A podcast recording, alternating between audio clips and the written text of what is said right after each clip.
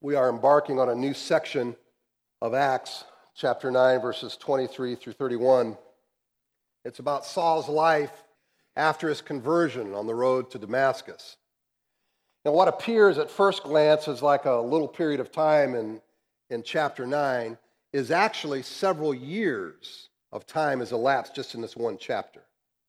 In fact, after chapter 9, we don't hear from the Apostle Paul who's now Saul, we don't hear from him until chapter 11, and about eight or 10 years have taken place in between those two chapters. So it's quite a lot of time. Now, the scripture doesn't give us any detail exactly what Saul or Paul was doing during that time. We just know that he was at Tarsus, and we assume that he was doing what he was doing right before, after he went to Tarsus, and that is preaching, uh, encouraging the saints, and defending the faith of what it said in chapter 9 earlier of proving that Jesus was the Son of God, the Messiah. If we were to look at his movements through chapter 9, we see this. It started in Jerusalem, and that was when he was actually uh, traveling to go and murder Christians or jail them. And then he was on his way to Damascus, and that's where his conversion took place. And then he went to Arabia. We know this because of Galatians, and he was there for about three years. And apparently, it was a time in which God just really allowed him to soak in his grace and to understand. I mean, imagine all of the, you know, he was a Pharisee and all these things that had been inculcated in his way of thinking. And I mean, for that worldview to change, basically, God sent him to a desert seminary to learn about his grace. And then he went to Damascus. Then from Damascus, he went to Jerusalem. He was there for a couple weeks, and then to Caesarea and Tarsus. Why is this even relevant? Why does this matter? It struck me that you have these gaps where you don't hear from him. You know, eight or 10 years between chapter 9 and, and chapter 11. I mean, we don't know all the details of what is happening, but we know something is happening in his life, right? Even though we don't know specifically. We can assume that God was still using him and God was moving in him through that time. And it struck me that we often get impatient, do we not? With the Lord's work in our own life because we may not see something happen, something dramatic. I mean, if something is not happening, we're prone to assume that nothing is happening at all that it, or that it will never happen. I mean, we want action. We want movement. We want progress. We want something dramatic. Does God ever sleep on the job? No, never. It's safe to assume that God was still moving in Saul's life, still using him, still teaching him. Even though there are years that we don't hear about Saul. I mean, aren't there times in our own lives when we feel like, you know, God has put us on the back 40 because nothing's really happening? Things are kind of quiet. Is God asleep? Can we not, during that time, continue to grow does God not bring times of maybe even calm, silent periods to prepare us for what may be ahead? And in Saul's case, it was a storm that was coming. I mean, we pick it up in Acts 11, and after that, we see the, the persecution begin to heat up, particularly for Paul. It's funny how in our culture we feel like our Christianity is defined by going from one mountaintop experience to another. That's the only time I feel God's presence. And I would have to say, I don't think so. I mean, nothing wrong with a mountaintop experience. I don't know about you, but my life is not filled with mountaintop experiences. You know, when I pay the bills, that's not a mountaintop experience. We, we have to do life, right? And it's, it's not always this great emotional charge. But isn't God there as well? Isn't God there in the pain as well? Or the hardships? And so, I, if anything, maybe we can learn to, to walk with God, find contentment, appreciate what God is doing, even when it seems like things aren't quite dramatic or nothing's happening. Whether in the valley or the mountaintop, God is there.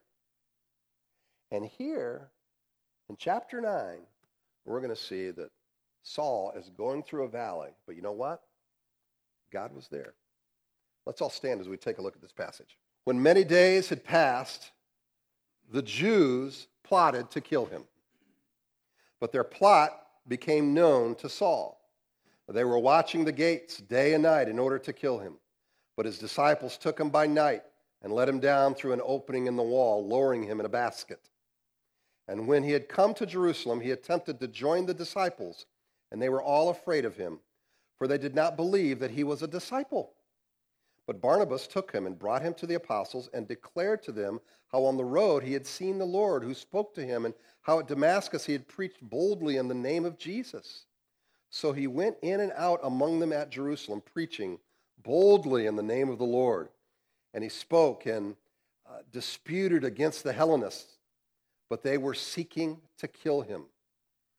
And when the brothers learned this, they brought him down to Caesarea and sent him off to Tarsus. So the church throughout all Judea and Galilee and Samaria had peace and was being built up and walking in the fear of the Lord and in the comfort of the Holy Spirit, it multiplied. When many days had passed, the Jews plotted to kill him, but their plot became known to Saul. They were watching the gates day and night in order to kill him. But his disciples took him by night and let him down through an opening in the wall, lowering him in a basket when many days passed between verses 22 and 23, we know that there are about three years that have taken place there. We know this because of Galatians 1. Check this out. But when he had set me apart before I was born, and who called me by his grace, was pleased to reveal his son to me in order that I might preach him among the Gentiles, I did not immediately consult with anyone, nor did I go up to Jerusalem to those who were apostles before me, but I went away to Arabia and returned again to Damascus. Then, after three years, I went up to Jerusalem to visit Cephas and remained with him 15 days. So, a few years after Paul's conversion, he's in Damascus preaching the gospel about Jesus being the Son of God and what he did on the cross. And that message was not well received. They did not like what he had to say.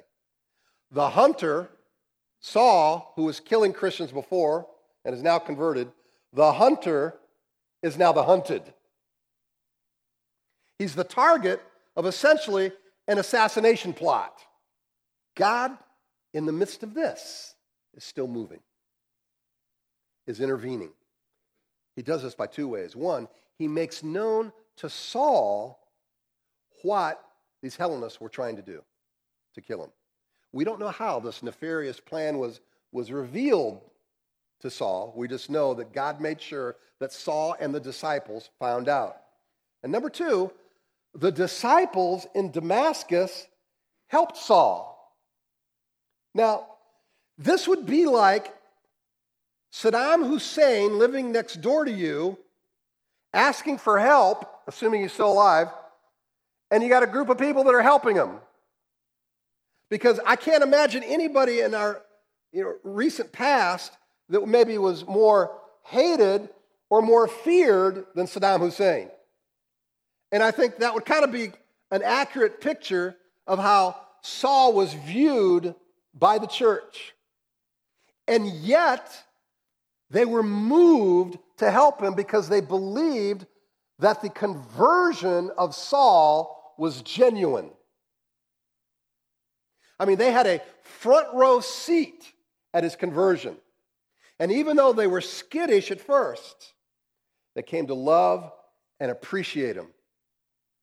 And they believed that, yes, indeed, God did deliver Saul from darkness to light.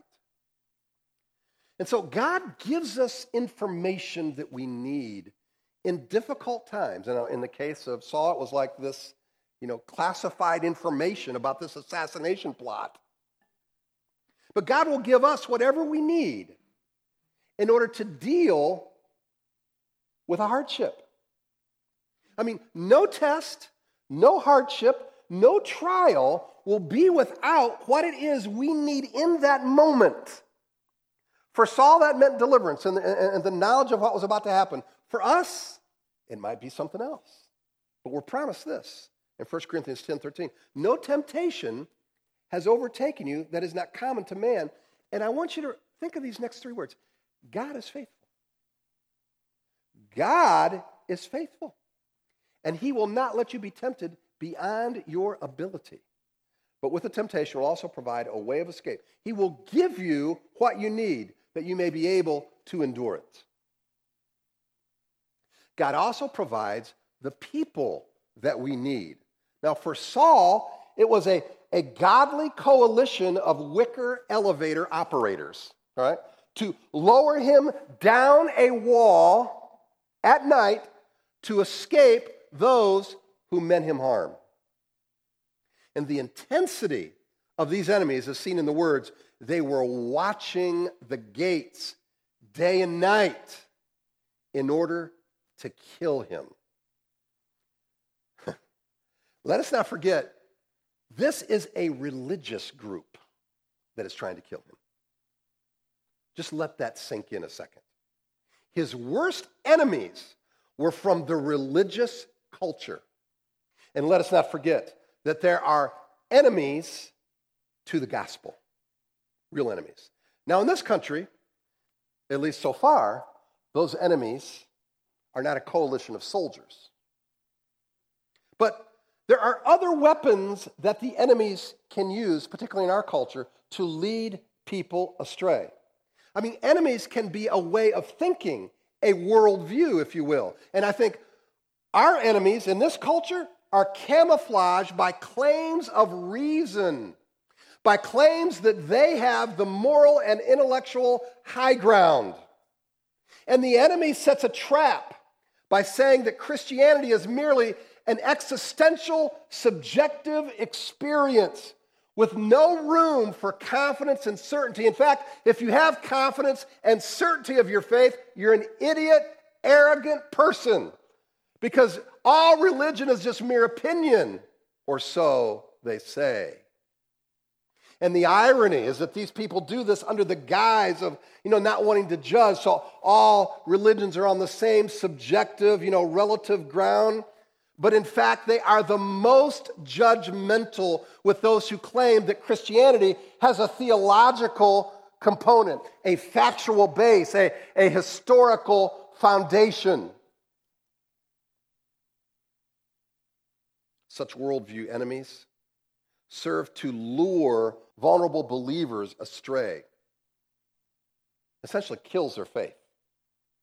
When Paul wrote to Timothy about holding fast to the truth of the gospel, he says this in 1 Timothy 1 9 holding faith and a good conscience. By rejecting this, some have made shipwreck of their faith. I mean, we are talking about a world of ideas, a way of thinking. And again, for our application today, the placement of Christianity into just a, a subjective experience, I think, is a death sentence to vibrant faith. Now, it's not that there aren't areas of experience that are subjective, there are. But at the core of Christianity, what we stand on are the facts of history about a real man named Jesus who died a real death on a cross, who was buried in an actual tomb. He was not covered with a metaphorical rock, but one that weighed tons. And that rock was moved, and Jesus rose from the grave three days later. It is not subjective beliefs that were witnessed by hundreds of people who later were willing to die for their testimony that there was a resurrection. Our faith is founded on the history of the Son of God dying, being buried, and rising from the dead. And denuding these facts from Christianity is not the intellectual high ground, it's suicide. But we preach Christ crucified a stumbling block to Jews and folly to Gentiles. But to those who are called, both Jews and Greeks, Christ, the power of God and the wisdom of God. For the foolishness of God is wiser than men, and the weakness of God is stronger than men. We have to be wise about the enemies of thought of worldviews that will ruin the faith of many. Our text in Acts gives a story of Saul escaping Damascus by being let down from a wall in a basket. Now, I think all of us, when we read about the apostles, and particularly, you know, uh, Saul and Paul, we, we think, man, there's a stalwart of the faith, right? You know, this guy seems impervious to persecution and, and hardship, but you'd be wrong. Saul was human. He was prone to the same fears and scars that, that we have as human beings. And he gives a list in 2 Corinthians 11, verses 24 through 33, that actually ties into our passage here in Acts 9. Uh, listen to this. And by the way, he's not giving this to brag, he's not giving this to, you know, garner sympathy. It's just a statement of fact. Here's what I faced. Five times I received at the hands of the Jews the 40 lashes less one. Three times I was beaten with rods. Once I was stoned. Three times I was shipwrecked. A night and a day I was adrift at sea. And by the way, I just want to add right up front, at his conversion, he knew he was going to be persecuted. And still he said yes to Jesus. I mean, put that in your coffee and drink it. And think of our gospel presentations to people. You know, eh, Jesus is going to give you all these great things. And here, here's what was up ahead for him. He was told he was going to be persecuted, and he says yes to Christ. Perhaps if we told our converts more of the truth that, hey, life is just beginning. There's a lot of good things, but let me tell you, it's going to be really, really tough. Once I was stoned, three times I was shipwrecked. A night and a day I was adrift at sea on frequent journeys and dangers from rivers, dangers from robbers, dangers from my own people, danger from Gentiles, danger in the city, danger in the wilderness, danger at sea, danger from false brothers, uh, in toils, in toil and hardship through many a sleepless night, in hunger and thirst, often without food, in cold and exposure. And apart from other things, there is the daily pressure on me of my anxiety for all the churches. Who is weak? And I, am I not weak? Who is made to fall, and I am not indignant? If I must boast, I will boast in the things that show my weakness. And then listen to this. He says, The God and Father of the Lord Jesus, he who is blessed forever, knows that I am not lying at Damascus, the governor under King Aretas was guarding the city of Damascus in order to seize me. But I was let down in a basket through a window in the wall and escaped his hands. I find it amazing that in this list of all of these terrible things that happened to Saul, kind of the, the, the qua non, the, the climax, the, the, the chief humiliating experience for him seems to be being let down in a basket.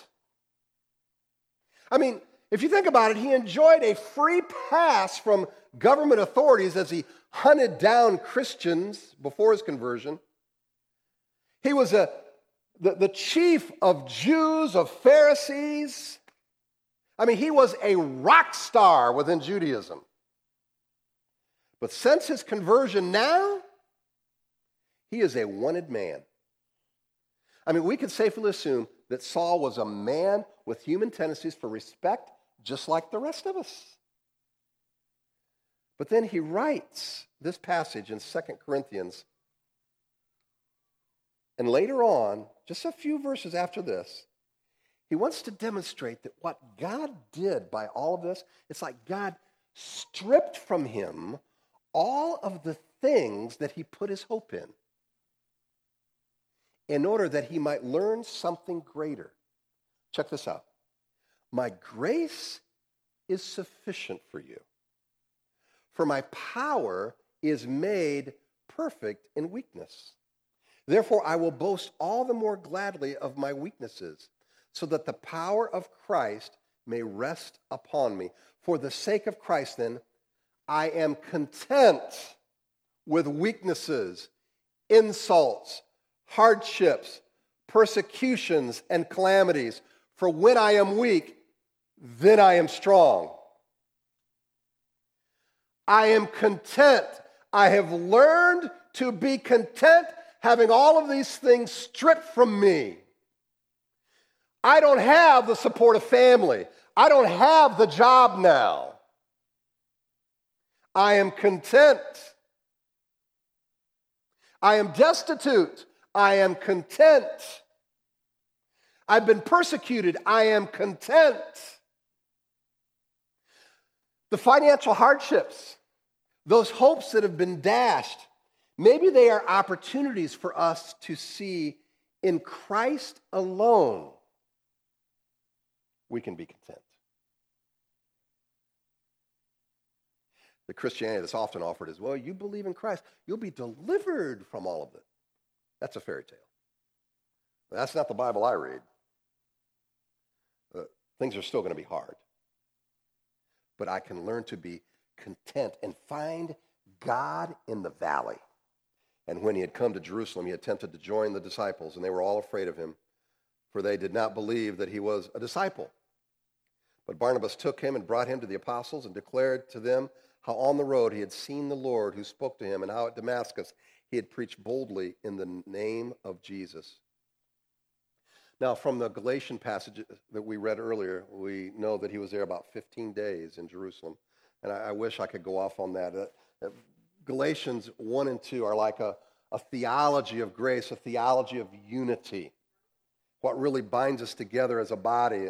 And that, those are the essentials of the gospel. Unlike, it seems, the American church, and not just in America, and all the other places I go to, it seems that, you know, people struggle with this legalism thing and, and the, the you know, don't, can't seem to really believe that God could put a body together on the essentials of the gospel. Instead, we got to make our list of things that we want other Christians to get in line and do and have this homogenous group.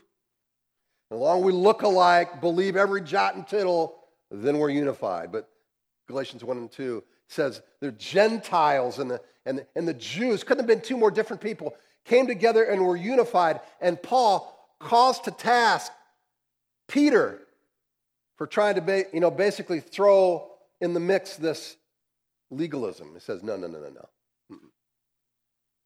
It's an interesting passage. I wish I could go off on it, but it's not the intent here of, of Acts 9.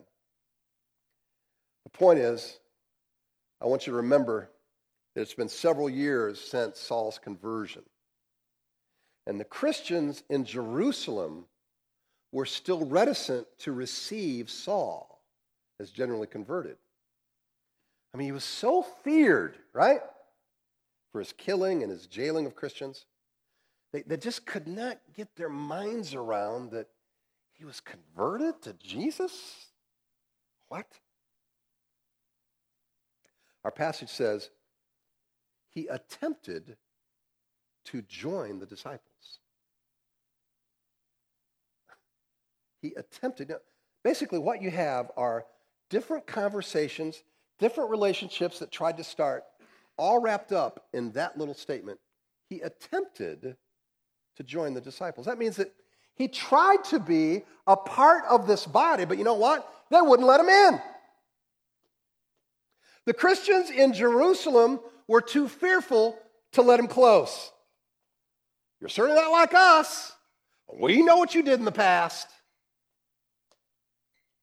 They distrusted this new brother in Christ. And listen, if you've ever had that experience, you know that leaves a mark, right? And that's a very painful source of rejection. Inner Barnabas. His name means the son of encouragement. And it's like he takes Saul by the hand and he introduces him, puts his reputation on the line. He introduces him to the leaders of the church. And then he pronounces the following facts. Fact one Saul had a genuine conversion on the Damascus Road. Fact two God spoke to Saul. Fact three Saul has been preaching at Damascus, defending the truth that Jesus is the Messiah, the Son of God. It's as if Barnabas is saying, now, does that sound to you like a guy who's faking his conversion? Does that sound to you like a guy that's not generally been transferred from darkness to light? I mean, it was important for the apostles and the church leaders to accept Saul so that his ministry would not be hindered and he'd not be going around like some renegade apostle. Barnabas. Wow. Oh, that we had a Barnabas in our life, or better yet, that we would be a Barnabas for somebody. You know, not holding people's past against them. Is it not the heart of God to not hold our past against us? It's here that I think all young Christians need to hear over and over again about the grace of God. Because I think what happens is somebody comes to Christ, they get discouraged. Maybe somebody says a stupid thing, a judgmental word. They get discouraged. And I say, ah, you know what? This, this just isn't worth it. I read of one church, they have a ministry called Guardian Angels. They, they pair up a mature Christian with a new convert and help them through these early stages, like the first year of their walk with Jesus, to help them get through these bumps in the road so that their faith would not be shipwrecked. Barnabas accepted Saul. He did not let this initial anxiousness or fear get in the way of treating him with dignity and respect. Hmm.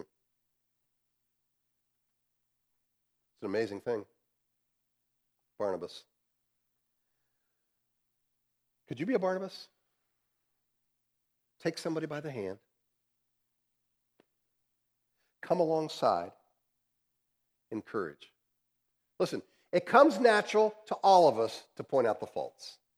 It's supernatural to take somebody's hand, to express grace, to point them to Christ, to encourage. Pro life speaker and advocate Stephanie Gray tells the following story about treating each person this way. She writes Every Friday morning, my friend Kathleen spends an hour playing Scrabble with a lovely 93 year old lady at a local care home. It's Kathleen's simple way of helping the elderly find joy in their daily life. She's always praying for opportunities to talk to the woman about God or to simply show her that she is loved. Finally, that opportunity came in full force. After the game, the woman asked, What do you think of doctor assisted suicide? and pointed to an article from the paper on the topic. Kathleen said, I told her that I felt it was very sad that anyone should feel the need to take their life. And it's our failure as a society when anyone is left feeling this way. After some time discussing this, she expressed to me that she can sympathize with people who don't feel they have a reason to live in their suffering. As she too often wonders why God still has her stuck in this wheelchair. Kathleen concluded, with tears in my eyes, I was able to tell her what a joy she is to me and that I look forward to visiting her every week. She teared up as well, shock in her eyes, and said, Really? Is that true? I nodded, unable to even get my words out. She said, Well, then, perhaps there's reason enough for me to be here. All it took one person, one hand, showing compassion, showing care. I got a sneaky suspicion there's probably somebody in your life that you could be a Barnabas to. Someone that maybe like that picture of Jesus where he had the, uh, the people had the friends and they put the guy down through the roof, you know, broke through the thatch. And maybe he didn't have enough faith, but they had enough faith to do it for him. Put, put somebody in a position where they could be helped. Lend a hand. Believe that they're important, that they have dignity, every human being. To give them hope, to give them some encouragement. It doesn't hurt by looking them in the eye, putting a hand on their shoulder. Show them you care. I bet you there's a Barnabas in you, and I bet you there's a person in your life that could use that encouragement. Let's pray.